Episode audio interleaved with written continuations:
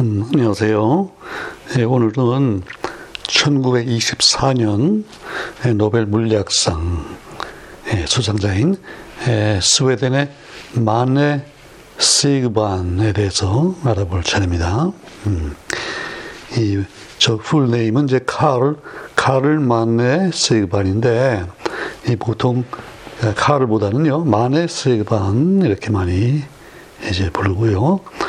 어, 이번이 1886년생이고 1978년 그러니까 어유 92세까지 살면서 굉장히 이제 예, 스웨덴 특히 스웨덴 이제 물리학계에 크게 공헌했던 분인데 이분의 업적은 이렇게 돼 있어요. For his discoveries and research in the field of X-ray spectroscopy 그러니까 이제 키워드는 X선 분광학이죠. 어? 그러면 우리 분광학이라 그러면 아무래도 출발은 1859년에 예, 그 분젠과 키르히호프가 음, 불꽃 반응하면서 그때 이제 다른 원소들이 내는 그 빛을 물론 이제 가시광선 영역이죠. 빛을 이제 예, 프리즘으로 분리해서 그 선들을 보고 그러면서 이제 선, 원소에 따라서 다른 그 선들이 나온다. 이제 그거를 발견한 게 이제 출발이라고 봐야 되겠는데, 근데 그건 이제 가시광선이고, 그죠? 그러니까 파장이 이제, 예, 400 내지 한 700 나노미터, 그러니까 4천에서 한 7천 옹스롬 그 사이에 있는 이제 빛이고, 예. 근데 이제 그, 그때는 물론 전자를 모를 때이기 때문에 이게 왜 선이 나오나 잘 몰랐을 텐데, 음, 예, 이번에는 그 비슷한 제품 공학을 X선 영역에서 이제 하는 거예요. 어. 그리고 보니까 X선이 발견되면서 1901년에 이제 렌테니 노벨상을 받았고, 그 다음에 벌써 여러 사람의 수상자가 나왔잖아요. 1914년에 라오웨가 있었고 15년에 브라그 부자간이 있었고요. 17년에 바클라 있었고 예. 이제 다시 한번 엑스레이에서 나왔는데 어, 이분의 이분의 주요 업적은 이제 특히 그 엑선의 파장을 파장을 아주 정밀하게 측정하는 그런 예, 도구를 이제 발명해서 그 엑스레이 이제 분광학을 발전시켰는데요. 예. 그리고 생각하니까 그 우리 가시광선 영역에서 분광학을 할 때도 예. 그러니까 빛의 그 파장을 이제 정확히 재는 게 필요하잖아요. 어. 근데 그때는 옹스트롬이에요. 주요 그 광자가. 음. 근데 그분도 이제 스웨덴 사람이었고. 그래서 그러니까 몇뭐 몇백 내지 몇천 옹스롬 정도 그저 가시광 가시광선 영역에서는 이제 옹스롬 업적 때문에 이제 그 파장을 상당히 정확히 쟀는데 근데 이제 X선이 되면 이게 파장이 그 그야말로 1, 뭐몇 옹스롬 단위가 되기 때문에 예, 그 가시광선 영역에서 했던 그 정도 기술 가지고는 이제 뭐 정확히 재기가 힘들단 말이에요. 음. 그래서 이제 이 마네가 그걸 정확히 재는 방법을 개발하면서 이번에는 이제 X선 영역에서 아주 분광학이라는 새로운 분야가 이제 발전하게 됐고 그걸 인정받았는데 네. 그래서 이분은 한 50옹스트롬 정도까지 그 파장을 정밀히 재는 거를 이제 했다는 거예요. 지금은 물론 뭐 1옹스트롬 그 이하도 할 텐데 그때는 50옹스트롬만 해도 그 처음에 앵스롬이, 앵스롬이 했던 것보다는 거의 이제 100배 정도 이제 개선이 된 거거든요. 음. 자, 이분의 이제 그 일생을 조금 더 알아보면요. 예, 1911년에 그 스웨덴의 이제 룬드 대학이라고 유명한 대학 있죠. 거기서 이제 박사학위를 받았고, 25살이네요. 그때 이제 박사학위 논문은 자기장을 정밀하게 측정하는 거래요. 어. 근데 이제 스웨덴 사람이고 그래서 그 북구 쪽에 오로라도 이제 보고 또 이게 자기장이 이제 그 지역에 따라 다르고 이제 이런 걸 관심을 가지고 자기장 측정을 이제 해서 박사를 받았고요.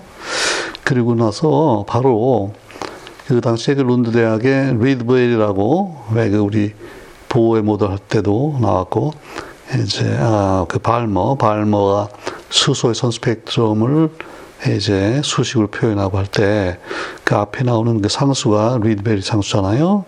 그 이제 이분이 거기에 오래 교수로 계시면서 활약을 했는데 이 리드베리가 이제 건강이 좀 악화가 됐어요. 그래서 이제 박사학위 받고 얼마 안 되었더니 시그만이 대신해서 그 강의를 하고 음. 말하자면 그, 그 액팅 프로페서라고 그러는데 대리 역할하는 이제 교수가 됐어요. 그러다가 1920년에 가서는요, 이제 루이드베리가 아, 이제 건강 때문에 이게 이제 정년 퇴임을 하고 그때 정교수로 어, 아주 후임으로 정교수가 됐어요. 예. 근데 이제 그 박사학위 받고 나서부터는요, 이제 엑스레이 연구를 하는데 그때 이제 아까 얘기한 그 라우에도 그랬고 이제 여러 사람들이 엑스레이 연구를 하잖아요. 음. 그리고 그 다음에 이제 1923년에 예, 웁살라 대학으로 이제 옮겨가요. 예. 거기에 가서도 엑스레이 분광학을 이제 계속하고, 어, 그러면서 그 엑스레이 파장을 정밀하게 측정하는 이제 그 도구를 이제 발명했단 말이죠.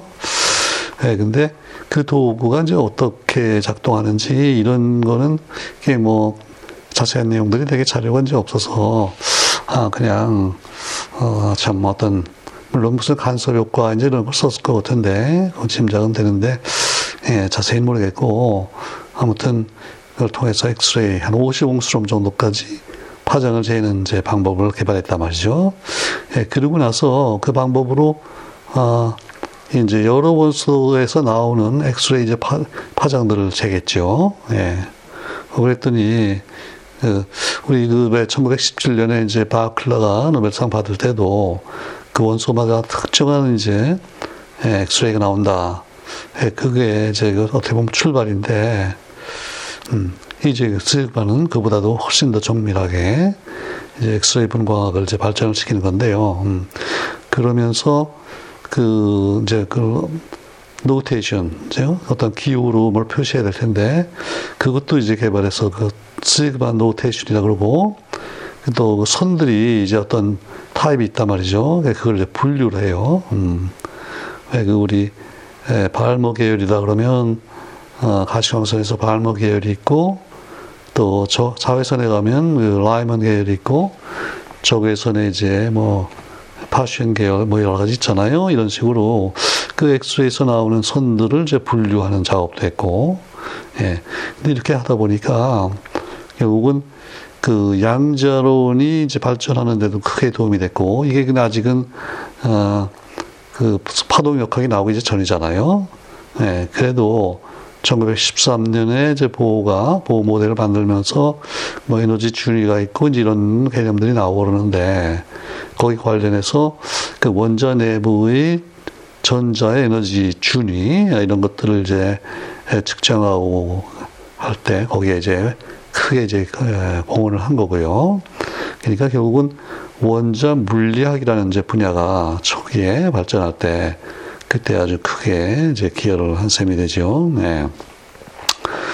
네, 그리고 이분이 이제 나중에 1930 웁살라 대학 가서 한 10여 년 있다가 1937년에는요, 이번에는 그 스웨덴의 Royal Swedish Academy of Science라고 있는데 스웨덴 그 왕립 뭐 과학 학술원 그런 거죠. 거기에 Nobel Institute라고 있어요. 노벨 뭐 연구소 아니면 뭐 위원회 그런 게 있는데 거기에 이제 물리 파트의 그 디렉터 소장이 됐어요. 그러니까 예, 아주 스웨덴에서 최고로 인정받는 이제 물리학자다 이제 그런 얘기고 그 다음에 이제 이분이 돌아간 다음에 한 10년 있다가요. 어, 그 아까 얘기한 Nobel Institute가 1988년에 Manne Siegbahn Institute라고 이제 이름이 바뀌었고요. 예.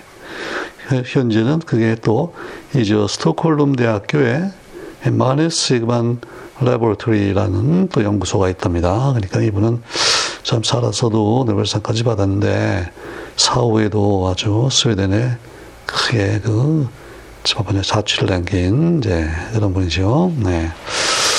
그분의 그 내용, 그 물리적인 내용을 조금 더 이제 알아보면요. 엑스레이가 이제 처음에 발견됐을 때는 물론 이게 파동인지 입자인지 그것도 좀 불분명했고, 음.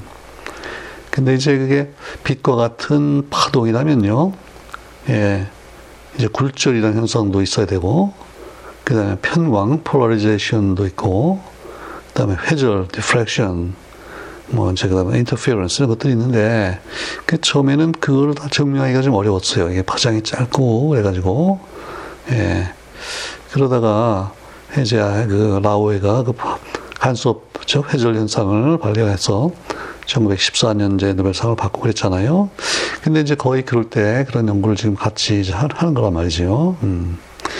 근데 이제 그 바클라 때도 그랬고 이거 엑스레이를 이제 나와서 조사를 해보니까 이게 투과력이 좀씩 달라요. 어떤 원소에서 나왔냐에 따라 다르고요. 어. 그래서 그 투과력을 하드네스라고 표현을 하는다 그러는데 투과력이 아주 강한 거는 아주 하드하다고 그러고요. 투과력이 좀 약한 거는 이제 소프트하다 그러고 예. 근데 이제 거의 관련해서 그 바클라가 이미 예, 그 발견한 게 있는데 뭐냐면요. 이 원자 번호가 점점 증가하면, 그렇죠? 원자 번호가 증가할수록 이 하드네스가 증가한다. 어, 그걸 알았어요. 그러니까 이제 높은 원자 번호에서 나오는 엑스레이일수록 투하력이 좀 이제 강하다. 이제 그 얘기죠. 예. 예, 근데 이제, 어, 그게 결국 그, 원, 그 원자에서 에너지 준이, 그렇죠? 두 준이 사이에 차이가 크면은 에, 엑스레이 그 에너지 차이가 크니까 파장이 짧은 그런 이제 빛이 나올 테고 그렇죠? 엑스레이 그러면 이제 투과력이 강하고 이렇게 될 텐데 그걸 이제 우리가 그 보호 모델을 이렇게 생각해 보면 그 이제 충분히 이해가 이해가 되죠. 왜냐하면 보호 모델에 따르면 그 에너지 값이 이제 이렇게 간단히 표시가 되잖아요. E는 하고 마이너스가 있어요. 왜냐하면 전자가 핵으로부터 무한히 떨어졌을 때를 이제 0으로 잡아야 되기 때문에 거기서 좀 가까워지면 이제 마이너스가 되는데 그 앞에 이제 13.6이라는 값이 나오죠. 네, 그게 이제 상수고 그다음에 근데 분자에 그 z 제곱이 들어 있어요. z가 바로 핵의 핵전하거든요. z 제곱이 있고 분모에는 n 제곱 그 n이 그 지금 양자수잖아요. 그러니까 제일 바닥 상태면 1, 그 다음에는 2, 3 이렇게 올라갈 텐데, 이제 그 식, 에너지 식을 놓고 가만히 생각해 보면요. 음, n이 1일 때, 근데 수소같이 해서 전자가 바닥 상태에 있다. 뭐 그럴 때는요. 이제 분모는 뭐 1이고, 근데 그 z가 전하가 달라지면 이게 제곱에 따라서 증가한단 말이죠. 그러니까 어, 마이너스 값이 있고 증가한다 그러니까 그 0에 비해서 많이 이제 아래쪽으로 어, 에너지가 이제 낮아진다는 얘기죠. 그러면 헬륨이다. 그러면 이제 Z가 2가 되면요. 2는 4. 그러니까 수소보다 이게 4배가 내려가는 거예요. 쭉. 그렇죠? 근데 예컨대 뭐 철이다 이렇게 해서 26번 이렇게 되면 어유 그러면 이게 어떻게 돼요? 26이면 한 600 이렇게 되죠? 네. 20, 25면 625, 26이니까, 어, 하여튼 600, 700 이렇게 내려가는 거예요, 에너지가. 야. 음. 자, 그 다음에, 그, n 값이 커지면은 어떻게 되나요? 그러니까, 그 n 1일 때, n이 1일 때, 2일 때, 3일 때, 그러니까 궤도가 올라가면요. 그러니까 철이다 그러면 이제 3D의 뭐 전자가 이렇게 되잖아요. 그러면 예, n이 3이면 3, 3은 9 이렇게 되는데 그렇죠?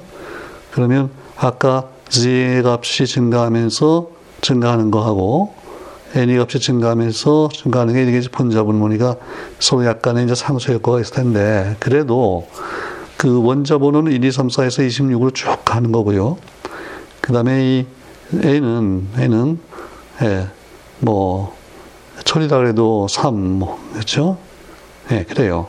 그 다시 말하면 한 궤도에 이제 전자가 여러 개씩 들어가기 때문에 때문에 그 z 값이 올라가는 것 같이 n 값이 빨리 올라가는 건 아니잖아요. 우리가 어떤 금속에서 나오는 엑스레이가 어떤 궤도에 있나 이제 이런 걸 따져볼 때 그렇죠. 예, 그리고 특별히 이런 금속이라 하더라도 그 내부에 있는 전자 다룰 때는 그건 지금 n 값이 작잖아요. 그렇죠? 1, 2, 뭐 이런 거.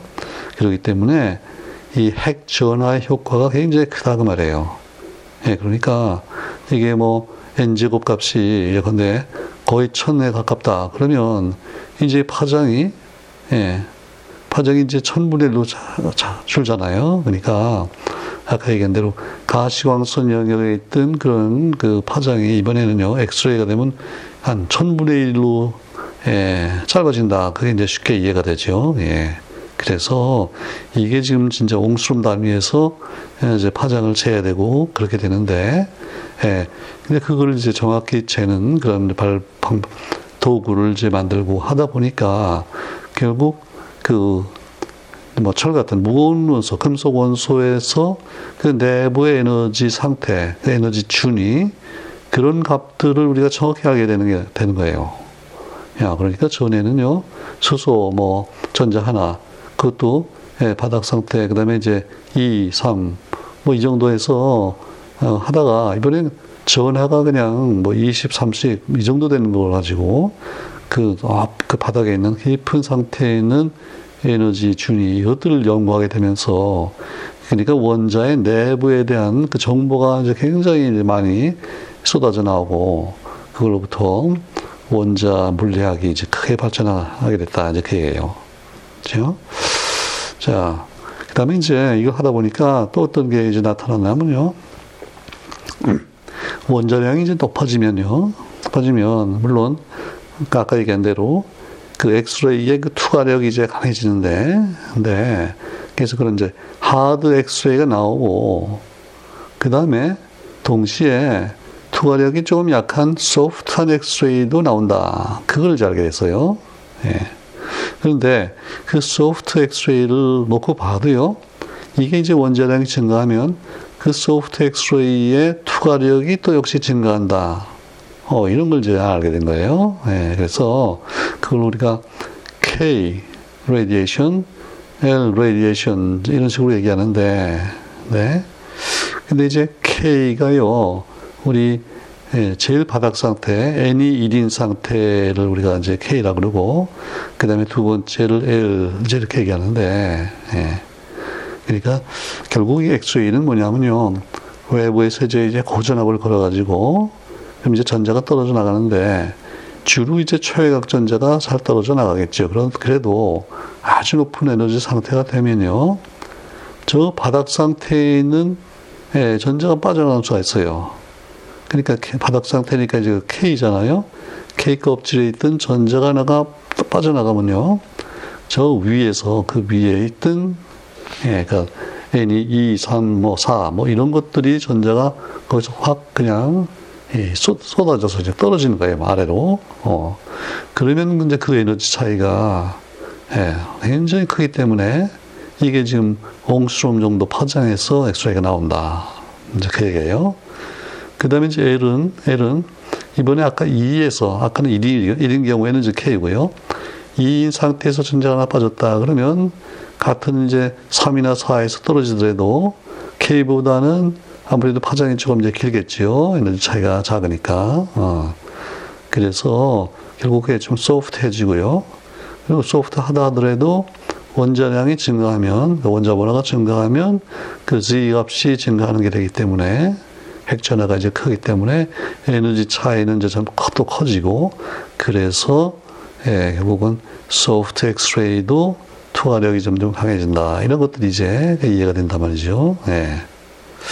자, 그래서 어 이거 보니까 그 우리가 대부분은 이제 우리 특히 화학에서는 최각 전자만 가지고 이렇게 결합을 설명하고 어떤 이제 그 원자의 여러 가지 특징들을 이제 이해를 하는데 이제는 어, 이걸 보니까 엑스레이 가지고 연구하면 그 안쪽에 있는 내부의 이제 에너지 구조를 아주 정확하게 알게 되고 그래서 또 이제 그 원자 물리학이 크게 발전하게 된다 이제 그 얘기예요. 음.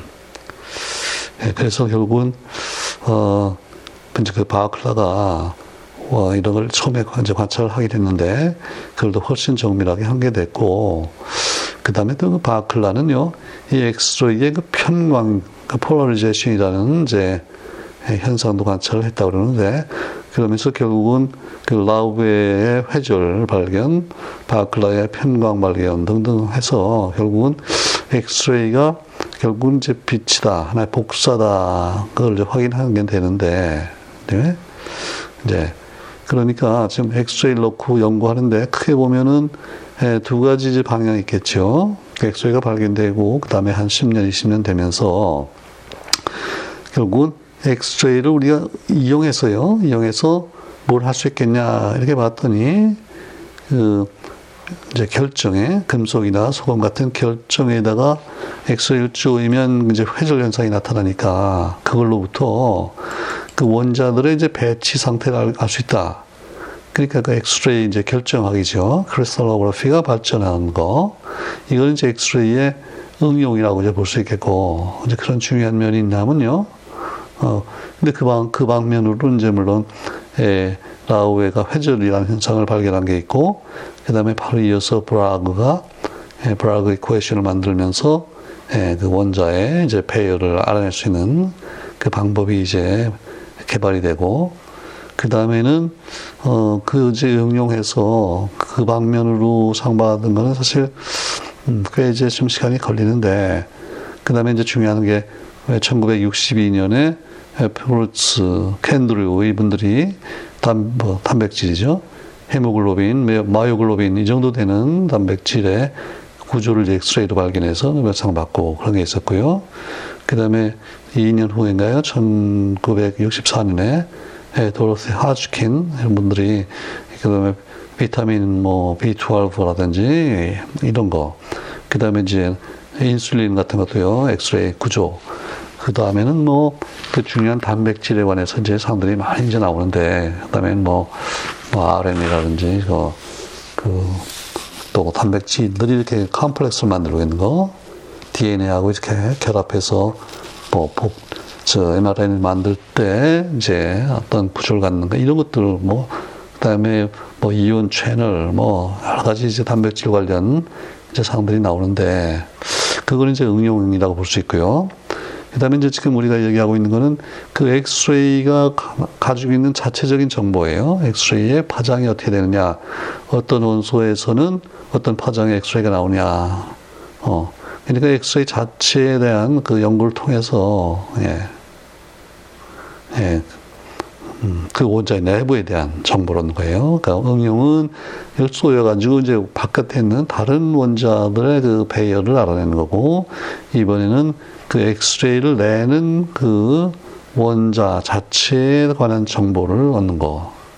여기에는 이제 그 바클라가 17년, 24년에 이제 그 만에 세계반 이분들이 엑스선 분광학이라는 이제 분야를 발전시켜서 결국 상을 받게 됐다 이제 계획입니다. 네. 자, 참 중요한 일이죠. 이분에 대해서 하나 더 보탤 게 있다면요. 이분이 그 이제 아들이 둘이 있었는데 큰 아들 보인데요. 보는 예, 외교관이고 또 정치가로 이제 활동을 했는데 둘째 아들이요 카이가 카이가 있는데 이 아들은 글쎄 예, 1891년에 그러니까 아버지가 받고서 예, 얼마요? 56년, 어유 상당히 후인데 이분이 글쎄 또 엑스레이에 관련해서 상을 받았어요. 이분의 업적은 X-ray photoelectron spectroscopy라고 해서 어, 엑스레이를 이제 쪼이면요 거기서 이제 전자가 튀어나오는데 그 전자의 에너지를 또 이제 잘 조사하면 그 이제 그 전자가 들어있는 그 원자의 그 내부 상태를 또 이렇게 연구할 수 있는 이제 그런 길이 열린단 말이죠. 예. 그러니까 이제 어떤 에, 뭐 금속이 있는데 그걸 엑셀조였더니 나오는 빛을 조사하면 야 이게 코발트인지 니켈인지 뭔지를 알 수 있고 또 뭐 에너지 튜닝 할 수 있고 예. 뭐 이런 여러 가지 응용성이 있는데 그런 분야를 발견했어요. 결국 아버지하고 크게 보면 같은 X선 관련 연구로 두 분 아들이 받아서 이 부자간에 받은 예, 몇번 안 되는 케이스 중에 이제 한 분이 바로 이 수익반 이제 부자다 이제 계획입니다. 음.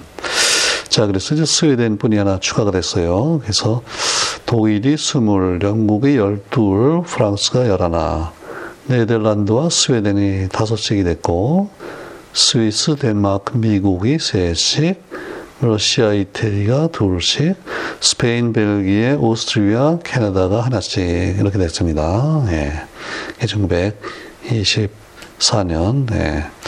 물리학상에 대해서 알아봤습니다. 감사합니다.